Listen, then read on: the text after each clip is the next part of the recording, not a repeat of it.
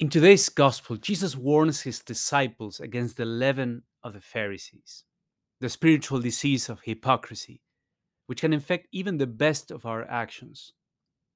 Hypocrisy is about keeping appearances and doing everything to win people's approval and admiration. Now, it's not a bad thing to seek to please others, but it turns into a spiritual disease when it becomes the main driver of our decisions, so that pleasing others becomes more important than pleasing God. Another problem with hypocrisy is that while trying to keep appearances, it neglects the reformation of the heart.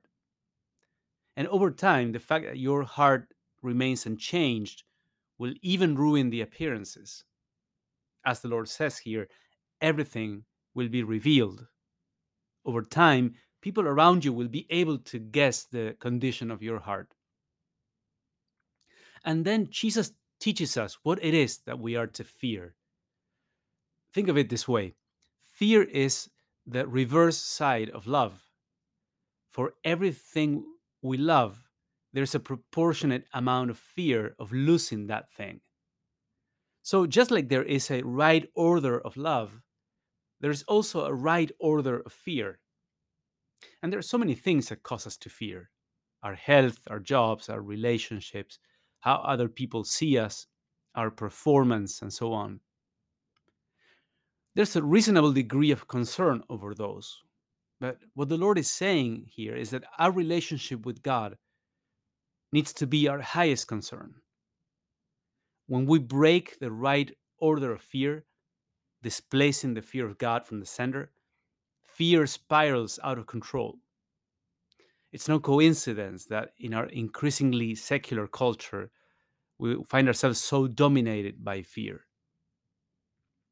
So there's a normal doses of fear that we need to have, which amounts basically to not becoming overconfident.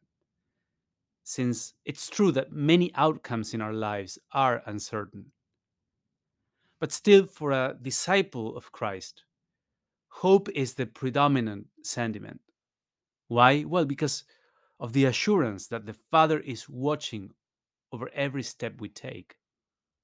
And that's what makes confidence always stronger than fear. So, is hypocrisy a spiritual danger in your own faith journey? When do you notice that it becomes a problem? How can you fight it? What are the things that you fear the most?